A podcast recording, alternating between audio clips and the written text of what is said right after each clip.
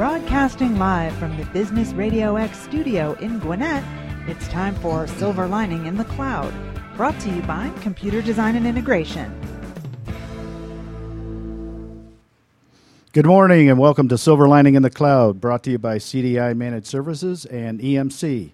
I'm Dominic Rainey and I'm your host today. We have a couple of great guests in our studio today, and uh, from uh, Good Samaritan Health Center of Gwinnett, we have their executive director, Gregory, and I think he goes by Greg. Greg. Lang. Mhm. Greg Lang. And our second guest today is Stephen Julian. Stephen is an independent financial advisor. Thank you, Greg and Stephen, for being on the show today. Thank you. It's a pleasure. Uh, let's uh, kick it off today with uh, Greg Lang from uh, Good Samaritan Health Center of Gwinnett. Greg, uh, give us some background about uh, your center and uh, what you do there and where you're located. Well, thanks for the opportunity to come in and talk about it. We're a nonprofit medical practice in Gwinnett County. We've been in business here since uh, 2005. We've uh, served nearly 50,000 people um, during that time. And um, uh, we're organized as a, a faith based organization, staff with volunteers, and we exclusively serve the poor and the uninsured in the county. We provide primary care for ages of infants to late adult life, prenatal care, women's health, pediatric care, and uh, generally just take care of gener- uh, very sick people who don't have access to traditional health care like an insured person would.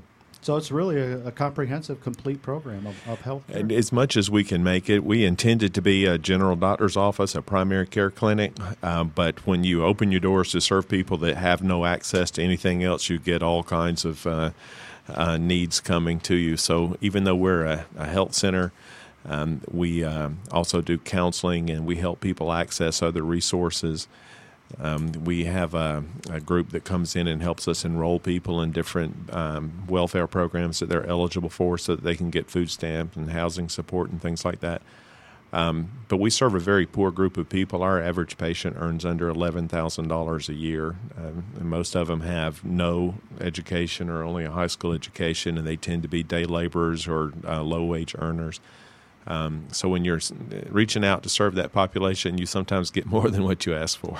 yeah, I'm sure. Uh, Greg, what's it, what's it mean to be a Christian medical ministry? Well, we are faith based, um, and uh, that's most demonstrated by the people that we hire. We only hire Christian staff. Uh, we run the organization. Uh, I laugh and say it's really a, more of a church than a health center. We open the day with prayer. We give away Bibles for people that don't have one. We offer to pray for you in the exam room if you need that.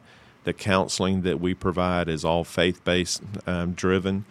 Um, but we serve the world. I, I uh, just discovered yesterday by doing a quick uh, sampling of 500 patient records and counted. We uh, counted 52 different countries that are represented in our organization. So, reaching that far around the world, we see Muslims, Hindu, um, Buddhist, and non believers in the medical practice. And uh, so we serve everybody, um, but we do all of it um, saying that the purpose of this ministry is to bring glory to God and show that being, you know, um, someone that believes in the Christian faith would motivate you to be a giver, and and that's how we draw volunteers in. We look for people that have a heart to serve and a heart to give, and we ask them to come in and, and worship with us by being a healthcare practitioner, taking care of folks that ordinarily wouldn't be able to go to a doctor. Greg, could you, could you elaborate on the uh, what it takes to operate a medical practice as a not for profit organization? Well, with the um, level of income that I just mentioned, less than eleven thousand dollars, you know, people very often don't have discretionary income. They struggle to get by week to week. In fact, we see um, a dip in our appointments as you enter uh, the end of the month, the last week of the month, because people are saving their dollars to be able to make their rent payment.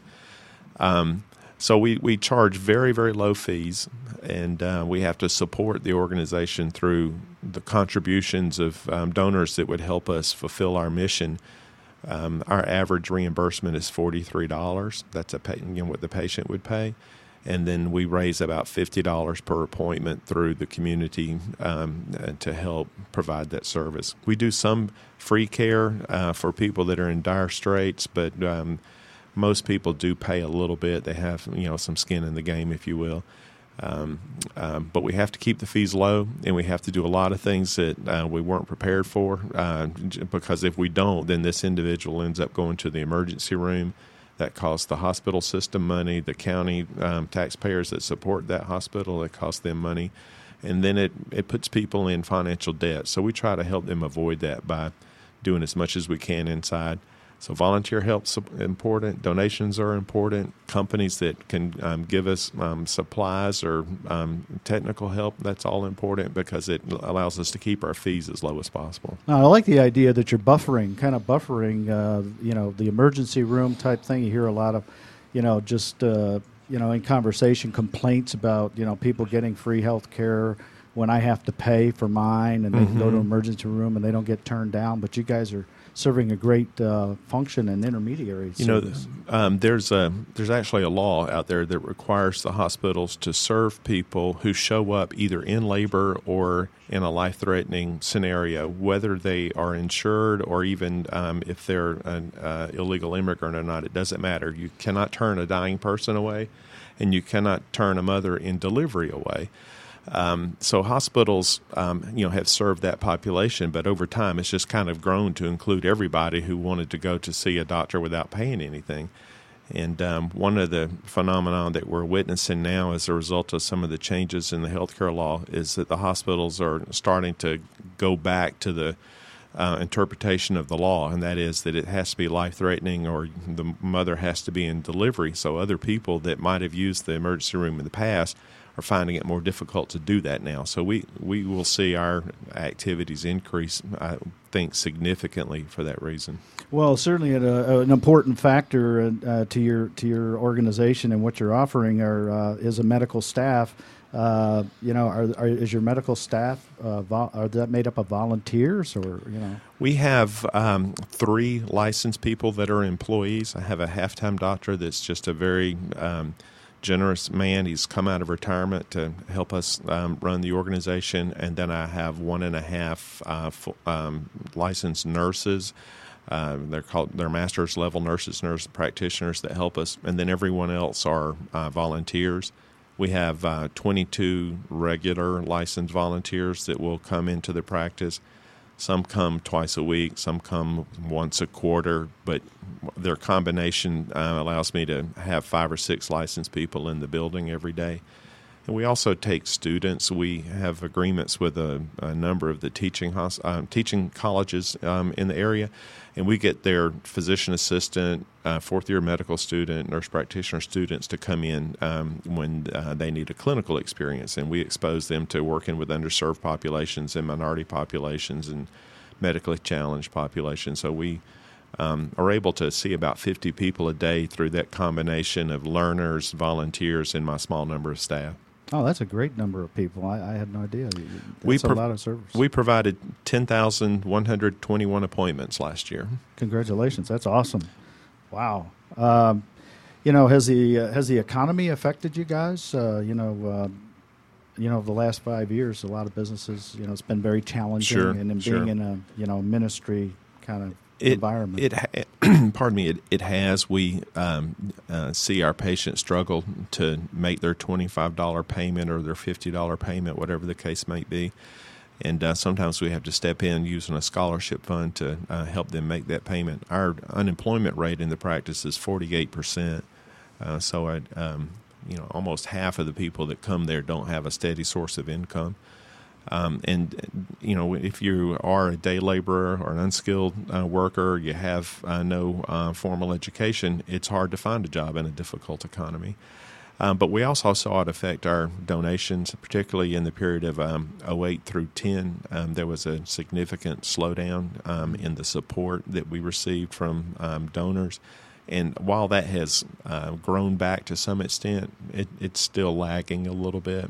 And we can tell that where people might have in the past given regularly, monthly or quarterly, that now are giving sporadically. Um, so that's why I'm grateful for this chance. It's just important for us to keep getting the message out and let people know that we're there and we need their help to continue to do what we do. We're talking with Greg Lang. He's the C, uh, executive director at uh, Good Samaritan Health Center of Gwinnett. So, Greg, uh, how's Obamacare going to impact your ministry and uh, your medical organization? Well, I I alluded to Obamacare just a minute ago when I said changes in the healthcare law. Um, one of the things that um, uh, our government did for us when they imposed this requirement on the hospitals is that they did have a budget uh, that would reimburse hospitals for that care that they were not compensated for, and um, that um, was called a, um, a disproportionate share fund. So if a hospital in a remote area that had an unskilled labor population and high unemployment saw a lot of people that couldn't pay, then the government would reimburse them their costs. Um, well, that's the very money that is now being used to fund the subsidies that individuals get to pay their premiums. It no longer goes to the hospital, it goes um, to the individual. So, what we're going to see over time is that hospitals are not going to receive that um, federal grant or that federal subsidy that enabled them to see somebody other than those that were dying or delivering a baby. Um, and that's why the front doors are closing a little bit. How do you um, police that? And um, you know, so those that's the population that's going to come see us. Mm. Now, the individuals that are eligible for subsidies, they don't all take accept them. Um, there was a report recently that 20% of the people that signed up for the Obamacare did not make their January premium payment. So even though they applied to receive the coverage, um, selected a health plan, they didn't pay for it, so they remain uninsured. So if one out of five people, you know, fall out of um, the plan, uh, we're we're going to see that the hope for eliminating um, the ranks of the uninsured is really a false hope.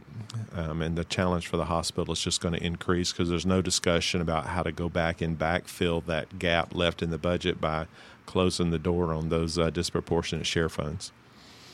Tell me what your uh, plans are for. I guess you're branching out in uh, dental world. Are you uh, planning on um, implementing? Yeah, that's practice? our um, our next big adventure. Gwinnett County does not have a full time charity dental practice.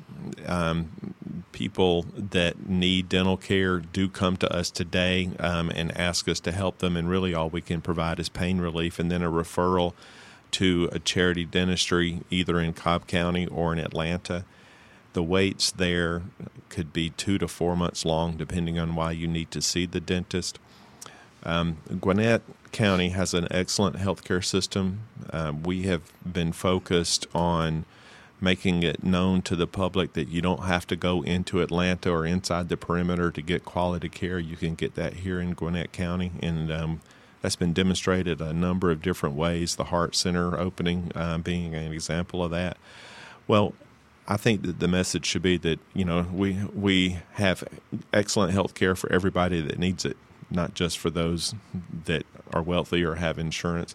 Uh, so I would like for us to um, offer a dental clinic so we can take care of our residents instead of taking the poor and being okay continuing to send the poor uh, into the perimeter or um, uh, into uh, distant counties we um, have a number of uh, dentists on our board that are helping us recruit volunteer dentists. We need more, and uh, we certainly need contributions to fund that. Dental equipment is far more expensive than medical equipment. Um, and um, of course, the space is expensive. We don't have the space to do that in our current building, so we need to relocate in order to accommodate a dental practice and as well as to park cars. I mentioned how many patients we see, and it's about 50 a day we have 27 parking spaces, um, and there's 75 to 80 people a day that come to the building. So it, it's it's uh, a bit of a challenge to get in and out of our lot.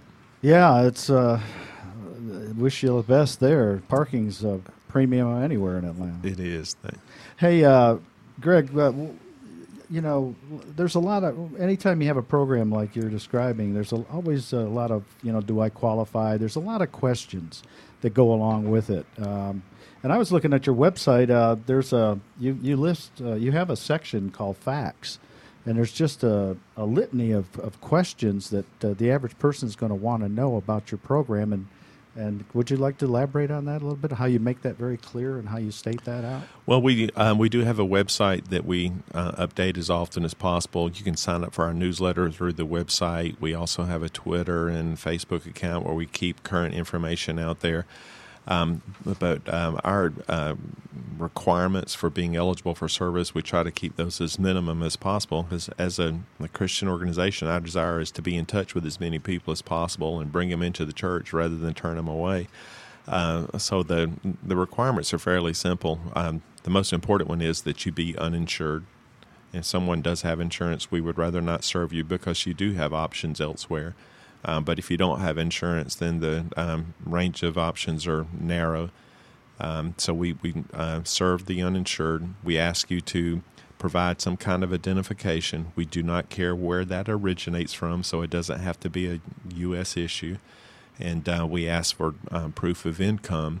There's not an income cap um, on our service, so you, you could be making $50,000 and still get care with us if you're uninsured but we'd like to know what your ability to pay is before we start offering discounts because I just trying to be a good steward to our donors. I don't like to ask donors to help me subsidize somebody that can pay but just wants um, to uh, get it as inexpensively as possible. Uh, so, how can people learn more about you know uh, your needs, their present needs, and and uh, the plans for the future for your organization? Um, you can like our uh, Facebook page, Good yes. Sam Gwinnett. Um, you can follow us on um, Twitter, again, Good Sam Gwinnett. Um, our uh, website is goodsamgwinnett.org, and then we are constantly putting our needs there, um, as well as sending out um, newsletters. and at the the risk of being too bold. I mean, what we need the most right now, I, you know, is money. Uh, we have a strong desire to move to another location, to open the dental practice, to provide safe parking. Um, real estate in Gwinnett County is not inexpensive. Um, we're looking at needing to raise several million dollars, and uh, uh, would love for you know companies that are interested in um, showing their philanthropy to, to, the community to step up for us, churches that want to get involved, and certainly individuals that um, have uh, resources they'd like to share. We'd love to be able to talk to them and show them around. Well, Greg, uh, tell us a little bit about uh, what it's like to be the executive director of an organization like that. what do you like most about uh, what you do? Uh, what do I like most about it? You know, it really is, um, for me, it's a form of discipleship. You know, I, I, I attend a church. I sit in the pew. I listen. Um, I read my Bible sometimes. Um, but um, w- you know, those activities aren't feet on the ground and, and hands on the shoulders of um, other people. Serving, whether it be for us or some other um, uh, nonprofit organization, is a very powerful way to not only demonstrate your faith but realize it for yourself um, and uh, what I like most about what I do is just that day to day opportunity to be with people, love on them, receive them unconditionally, do our best to take care of them. And then when they ask me, why do you do this? Or how can you be happy every day? Or where do you find the strength, you know, to show up and do this 11 hours a day? you know, there's always one answer. oh, Jesus gave me that. uh, so, you know, being able to talk about that and uh, not have that discouraged in the workplace is uh, it's a real pleasure. So, uh, again, what's the best way to reach you and uh, and uh, find out more about your organization? And you know, if people want to be volunteers, what do they do? How do they get in touch with you? You can um, go to our website, which is uh, www.goodsamgwinnett.org and um, my email address, our phone numbers are there, as well as links to uh, follow us on Twitter, Facebook, or sign up for our newsletter. And if you're interested in volunteering, um, there are tabs um, there that will take you to being a donor or to be a student or a volunteer. And um, there are forms that one can print from that website that you just fax or mail to me, and then I'll call you in and show you around and figure out how we can work together. Greg Lang, Executive Director at Good Samaritan Health Center of Gwinnett. Thank you, Greg. We appreciate you. Thank you very much. Here. Uh, you're listening to Silver Lining in the Cloud, brought to you by CDI Managed Services and EMC. Next up today, we have Stephen Julian. Stephen is an independent financial advisor. Stephen, uh, welcome to the show and tell us about your advisory practice and uh, what you do for your clients. Well, thank you very much for uh, having me, uh, Dominic. Glad to be here. Um, I am a, I am an independent financial advisor. Um, my practice is real simple. Um, I sit down with individuals. Uh, I also sit down with uh, employers and companies um, and try to help people develop their own financial plan. Um, one of the things I like to say is that every single person alive today has a financial plan. They may not know it, um, but they do. They are executing some type of financial plan. And my job is to build a relationship with my clients, uh, hopefully over a very long period of time, where I help them uh, identify their issues. Uh, talk about their goals, and I think the most important part is walk with them step by step of their financial journey to achieve those goals. Uh, a lot of times there are short term goals, uh, there are also long term goals, and uh, most of the time, and one of the things that makes my job the most exciting is those goals constantly change. Um, and so I just help build a relationship with them and help them achieve those goals. You know, why? Why? Uh, how did you get started in, in investments? Why investments? Why? Um, well, my educational background uh, is from Georgia Tech, which has a great investment program. Um, actually, that's a satirical joke. Um, I, I, started uh, getting interested in investments back in high school. Uh, I actually give some credit to Junior Achievement. Um, they did a stock picking program, uh, and back then it was on our monochrome computers, and we got a Wall Street Journal, and we circled our little quotes and, and got interested in it. Um, so I, I, first started getting interested in in that back then in high school. As I aged, um, I realized I was a little strange because while everybody else was reading novels, um, I was reading uh, books by Peter Lynch, uh, the F- Fidelity Magellan Fund Manager. I was reading books by William J. O'Neill, who started Investors Business Daily. Uh, I think the best investment newspaper out there. Uh, then I uh, started reading a book by a, a guy named uh, James Cramer called Confessions of a Wall Street Addict. And then I saw him on CNBC and he was yelling, buy, buy, buy, sell, sell, sell. So I was very interested in the topic and kind of um, did a lot of self study and self teaching. Um, I always claim the quote of Peter Lynch that he said that uh, history majors make the best investors because they recognize that history tends to repeat itself in the financial markets. Uh, and I was a history major at Tech, which is another story entirely because that's a satirical joke in and of itself. Um, my my uh, the other side of that question is how I ended up doing it professionally. Um, my first career was uh, as a counselor. Uh, for the most part, I was actually a youth pastor um, uh, for 10 years, and so did a lot of counseling uh, of teenagers. And as that career was winding down, uh, I, I found an opportunity to get involved in this new career, um, which I tell people uh, there must be something trustworthy about me, or I've got everybody fooled because people have trusted me with their kids and their money. Um, so I was kind of looking for a transition and, and found an opportunity to get involved professionally in financial advising. Uh, and so I've been doing that for about six years now. Great. Stephen, uh, you know, everybody's got to get started sometime, somehow, somewhere. Uh, what should the uh, average individual investor start with, uh, you know, owning with their investments? So, um, as I said, every single person uh, has a financial plan, and, and maybe it's a, a little bit of divine providence that I'm sitting here next to Greg because his his uh, what he does, his ministry works with people who have so few resources, mm-hmm. um, and even those people have some kind of financial plan. I, I, think everyone can work to improve their financial standing. That doesn't mean everyone is going to retire with the beach house. Um, but they can still do take some good steps and do some good things to improve their their financial lot in life. Um, no matter where you are financially, I think the first and most important thing uh, is to try to do everything you can with your current budget to be putting some amount of money aside for future emergencies. The number one derailment of anyone's financial plan is a financial emergency that they don't have the funds to to deal with. Um, about 90%, and of course, 72% of statistics are made up, so you're just going to have to take my word for it. But a lot of people believe that somewhere around 90% of, of financial emergencies are usually the sum of about $2,500 or less. Um, now, if I'm making eleven thousand dollars a year, twenty five hundred dollars is a significant amount of money. But if I'm making fifty thousand dollars a year, twenty five hundred dollars is about five percent of my of my annual salary and yet most people have less than $1000 in emergency funds. So what happens when that when that financial emergency happens? We don't have the money. Let's put it on the credit card.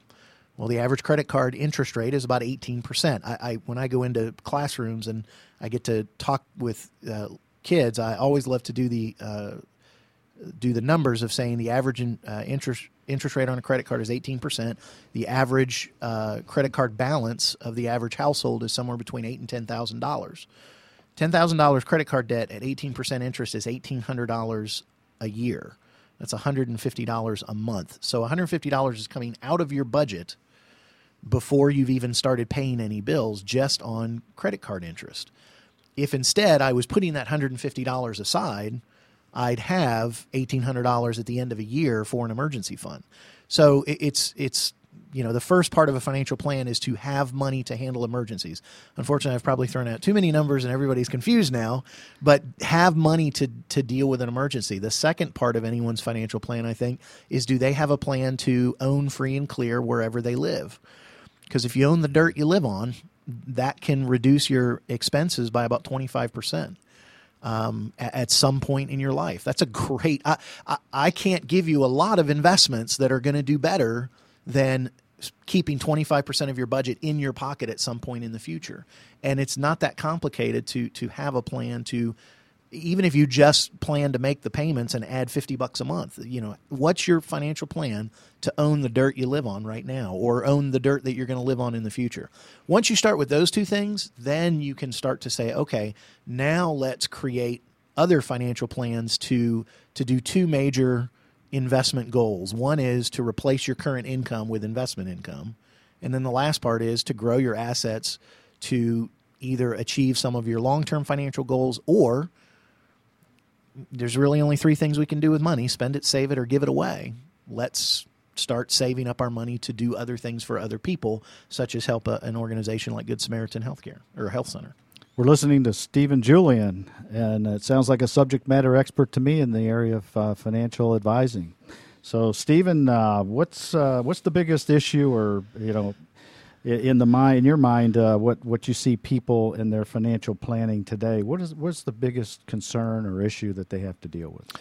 When I sit down with people, um, you know, I, I said that everybody has a financial plan. Usually, the first thing that comes out of their mouth is is they start talking about their issues. So issues are part of your financial plan, and and how are you going to deal with those issues? Um, the biggest issues I see normally center around questions um, am I going to have enough for retirement? Is one of the big questions. How do I get my plan changed today so that I can actually start to achieve some of my financial goals? So, so a lot of times the issues are either current, meaning my budget is just not working right now. What can I do to improve my budget today? Um, a- another issue is I see no way to achieve any of the goals that I have for the future. So, what do I need to do today to to change so that I can start achieving some of those goals.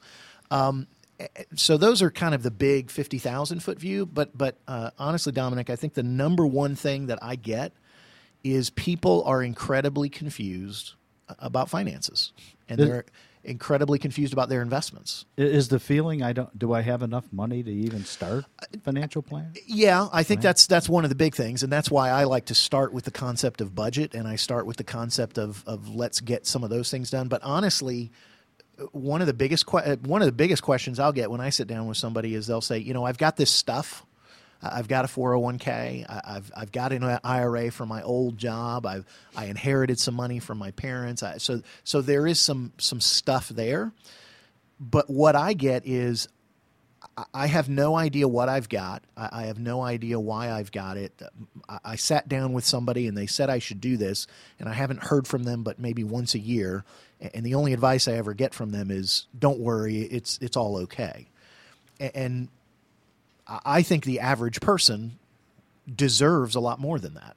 Uh, I think the average person deserves to have all of their questions answered. I, I think the average person deserves to, if they want, be educated on what the different types of investments are and what are your investments doing and what do they cost and and why do why am I going to sit here and tell you what you should do with your money? What's my reasoning? Uh, and and and more important than that, I'm going to be monitoring and I'm going to prove to you that I'm going to be monitoring because I'm going to keep in touch with you and tell you what's been happening and why. Um, I, that so I, I think the biggest issue, apart from the fifty thousand foot view of, you know, do I have enough and and how do I get my money working better? I think the biggest question I get is I just don't understand the advice I've been given in the past. Stephen, bring some insight to uh, the financial markets and what you see in store for us for the future since you're in this world of finance. Sure. Um, I always love to quote uh, uh, J.P. Morgan. Uh, I, because I can make one prediction about the financial markets. I predict fluctuation. Um, the anyone who tells you that they've got it all figured out uh, is, and they know exactly what's going to happen, um, is lying to you, and you should run from them quickly. Now, I have opinions, and I'm not allowed to share opinions on on the air like this because uh, my opinion now, right? Compliance issues, and my opinion now, it, you have to give me the right as your advisor to change my opinion. I have my opinion of what I think might happen in the stock market in the next few months and what I think might happen in the bond market. But you also have to allow me to change my opinion because the one thing I can guarantee is that the markets are going to fluctuate. And we should be ready for that, and we should have a plan for that. So let me put it this way: Mo- most times when people sit down with a financial advisor, they go through all of this analysis and they put their money in an investment, and the advisor goes, "There you go, good. I put you in these investments. We'll talk in six months or a year."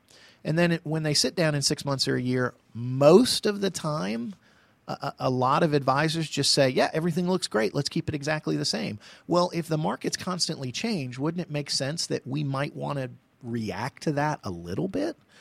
React somewhat to what's been happening and react somewhat to what we think might be happening in the future.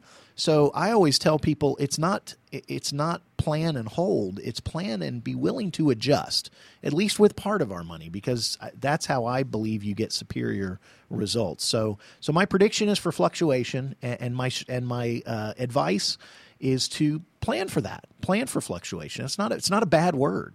Are there some good sources for that people can use for their financial education? You mean apart from talking to me and your crystal and your crystal ball? um, I have no crystal ball. Um, so uh, I, there are there are actually some tremendous financial resources out there. Um, and, and I, I, need to give a little bit of a caveat. Um, any source that's out there, um, whatever source you look at, they are all trying to sell you something. And that's not just financial services that's I, I, always laugh at you know oh this is free. Well there is nothing free. Anything that someone gives me for free they're wanting to follow up and say okay now unless they're a ministry unless they're a nonprofit ministry anything that i get for free there's usually something else after. Now that you've enjoyed that let me tell you what we're really going to offer you. This is the offer for you to make right?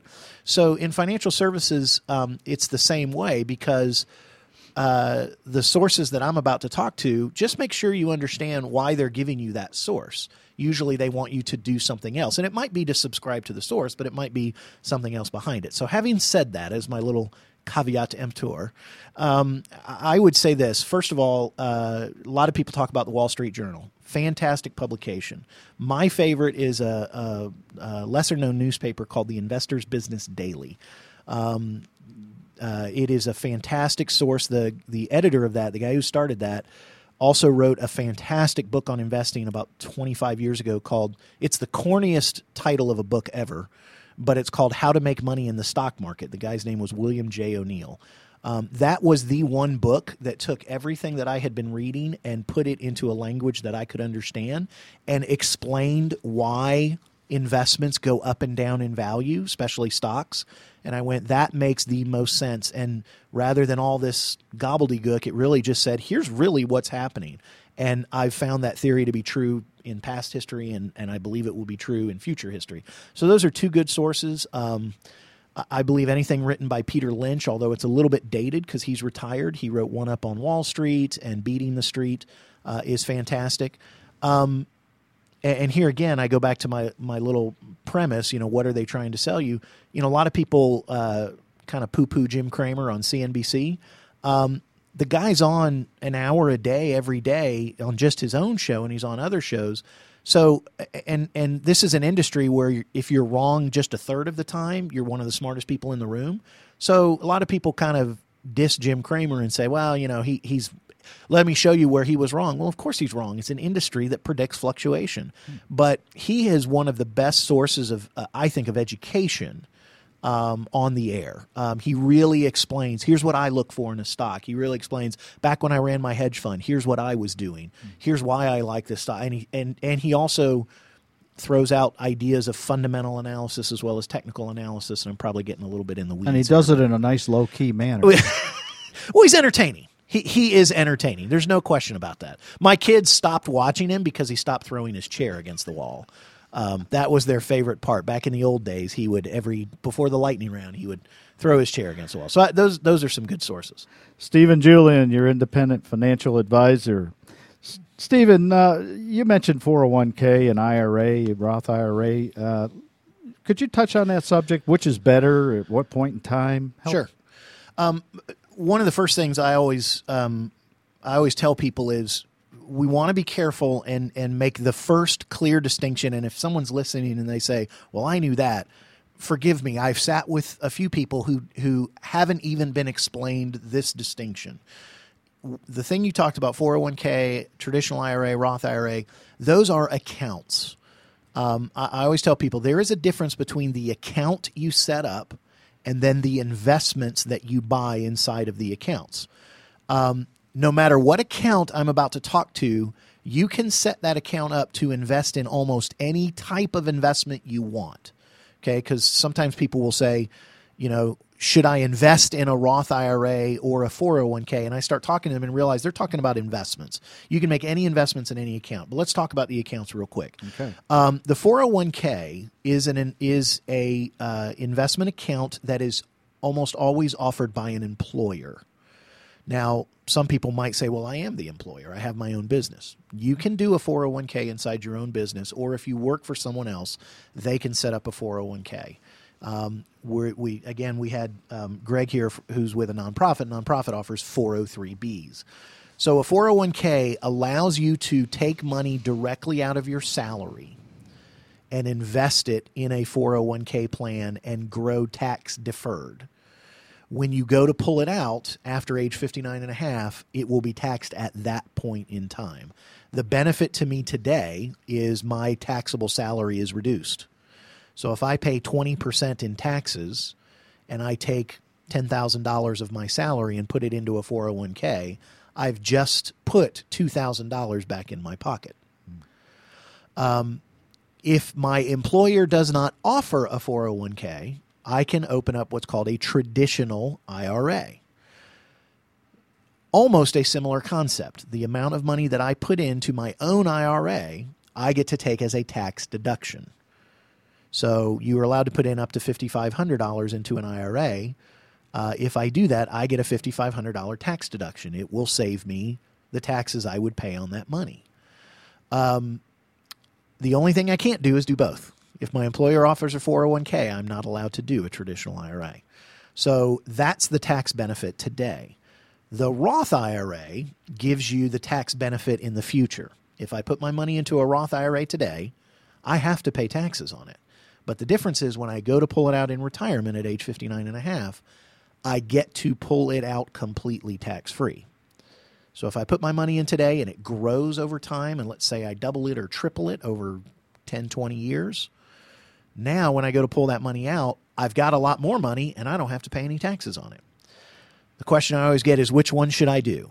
Um, the simple answer to start with is boy, if you can find a way to do both, that's really good because you'll have some money that's tax free in retirement. That's always a good thing.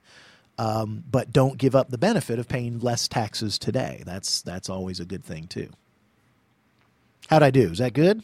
It's uh, pretty informative. Yeah. Well, thank you. Yeah, it's thank very you. good. If Very you good. got confused, just play it back later. And we're definitely going to do that. so, Stephen, uh, what, what what makes you different, better? What, why should people contact you? What's what's your world of uh, finding new talent and uh, you know? what what makes me different? We don't have enough time for. um, I, I so one of the things I I think some of it is because of my background uh, working with teenagers. Uh, I don't take myself too seriously. and I work in an industry that I think this is just my opinion. I think it takes itself a little too seriously. Um, people's money is very important, but there is only three things we can do with money spend it, save it, and share it. And we can't take it with us. So, money is a very, very important topic. And so, when I say I don't take myself too seriously, I do take my job seriously. And I do take working with people seriously. And I do take their money very seriously. But underlying it all, you know, Greg kind of talked about stewardship. I, I, bring that up with everybody, no matter whatever their religious background is or where they stand. Um, stewardship resonates with a lot of people. Hey, I'm, I'm a good steward. I, when I sit with clients, I hear this line a lot. I heard this line from a client. I've repeated it to a lot of people, and they say, "Yeah, I wouldn't have said it that way, but yeah, that's my that's my opinion." Most people, their perfect financial plan is to spend their last ten dollars with their last ten minutes on earth buying a good beer and enjoying it with a friend. That's the perfect financial plan. The problem is we don't know when that day is going to happen, right? So my job is to kind of help them get to that point at least. And if there's anything more than that, then we're going to have a good strategy for what happens after you're gone because you're not going to take it with you. So, um, so I think what makes me a little different is I, don't take myself too seriously, but I take my job very seriously. And then the last thing I would say is, um, I, I, I really, really relish the word relationships. Um, it, it really is all about relationships, and those relationships are more than just a performance chart report that I sit down and go over with you in six months. The relationship is very much asking good questions, listening to your answers, um, trying to help you uh, uh achieve those goals, and being very honest with you. Um, when a client sits down and says, I, I want my mountain house retirement and, and, and I want to retire on the beach and sit on the back porch of my deck and enjoy a margarita, and I'm going to put $50 a month into my IRA. Well, guess what? You aren't achieving that goal.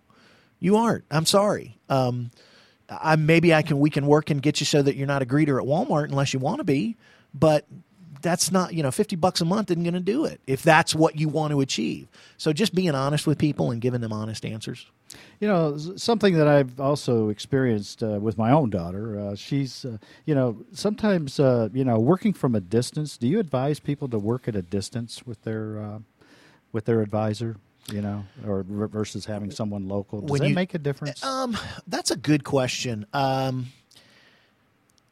I okay. So after I just said all People that, about, stay in touch today. You know, social media, absolutely, and, and, and absolutely. all of a sudden you hear that my friend I was with, the friend in uh, college is now a financial advisor, but he lives in. Uh, and I Washington. think you can. I, I, think you can. I think having an advisor. I have clients in Montana and South Carolina and Florida. I have clients at different places. I think the relationship is the most important thing, and we can now have relationships at a distance. Um, I don't know if I would say it's important. I would not say it's important. I would say it's possible. Um, I, think um, I'm a very big face to face person. I'm a very big sit down with as many clients as I can, as often as I can. Um, but there's only so many hours in the day. Um, so, so kind of how do you achieve that? I do keep in contact a lot with my clients with phone calls in between and emails to send information out. Um, I, I guess one thing I want to say is, you know, you, you kind of asked me what makes me different.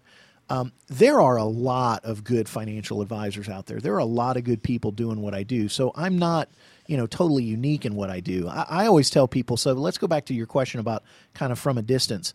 I think the most important thing is you need to work with someone that you're comfortable with. With me not taking myself too seriously, that might make people uncomfortable. Then don't work with me. But the clients who I work with appreciate the fact that that sometimes I laugh at myself and sometimes we tell a good joke and, and sometimes we laugh about the fluctuation in the market and then say, okay, what are we going to do about it? So, um, and, and, my clients appreciate the extra contact that they get. Some clients don't want that. Let me just put it in there and don't bother me. Just, just call me when there's something worth talking about. So I, I would say you find somebody that you're comfortable with and find somebody that you think is going to help you achieve your your goals. I think the most important thing is find somebody that's truly listening to you. So it's a great segue. How did they find you, Stephen?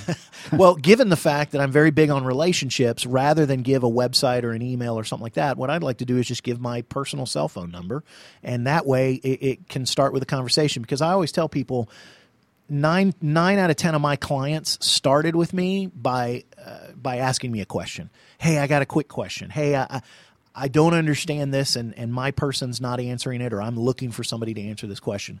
So the best way to get in contact with me is is my cell number is 678 499 6933 and what I can promise is if anybody calls that number let's just have a conversation. Let's sit down and have a cup of coffee or ask your question over the phone. I'll do my best to answer the question. And even if you don't become my client, at least you've gotten your questions answered because that's where it always starts. Hey, what do I need to do about XYZ?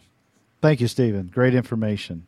You've been listening to Silver Lining in the Cloud, where we talk business to business.